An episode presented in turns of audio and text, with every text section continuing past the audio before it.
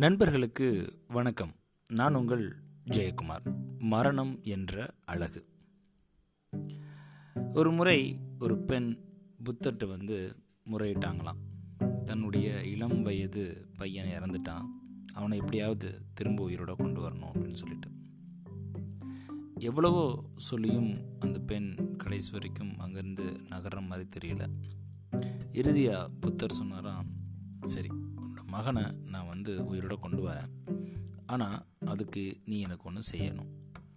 யாராவது ஒருத்தர் வீட்டில் ஒரு கைப்பிடி அளவுக்கு கடுகை வாங்கிட்டு வாங்க.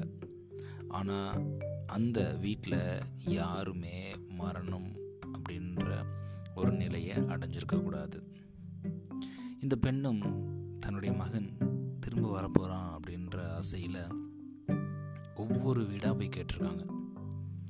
இறுதியில் எந்த குடும்பத்துலேயும் இறக்காத மனிதர்கள் இல்லாத வீடே இல்லை. அப்புறம்தான் அந்த பெண் உணர்ந்தாங்களாம் மரணம் அப்படின்றது கண்டிப்பாக இருக்கும். அது நடந்தே தீரும் அப்படின்றத. இது நம்மளுடைய பார்வை. ஸோ மரணம் அப்படின்னாலே ஒரு வகையான எதிர்மறை எண்ணத்திலே நம்ம பார்க்குறோம். முடிஞ்சிருச்சு அப்படின்ற விதத்திலே பார்க்குறோம்.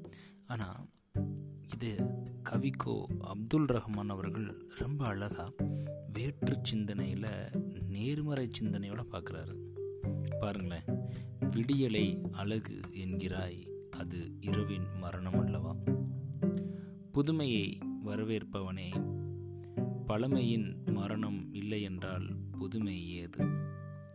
மரணம் நஷ்டம் என்கிறாய் அது லாபமாக இருப்பதை நீ கவனிப்பதில்லையா? வயலின் அறுவடை என்றால் மகிழ்கிறாயே மரணமும் அதைத்தான் செய்கிறது. மரணம் என்றால் முடிவு என்கிறாய் அது தொடக்கமாகவும் இருப்பதை நீ கவனிப்பதில்லையா? ஒரு பூவின் மரணத்தில்தான் காய் பிறக்கிறது. கன்னிமையின் மரணத்தில்தான் தாய்மை பிறக்கிறது. மரணம் என்றால் அழிவு என்கிறாய் அது நிறைவு என்பதை நீ கவனித்ததில்லையா? ஒரு ராகம் நிறைவடையும் போது நின்று போகிறதல்லவா?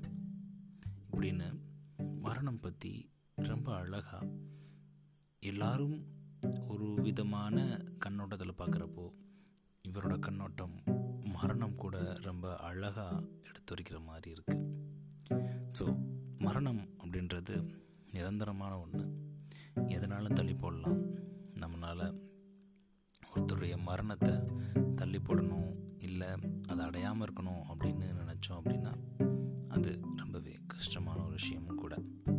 ஸோ ஆரோக்கியமாக இருப்போம். சந்தோஷமாக இருப்போம். மரணத்தை எதிர்நோக்கி. நன்றி நண்பர்களே மீண்டும் நாளை இன்னொரு பதில் உங்களை சந்திக்கிறேன். மரணம் என்ற அழகு.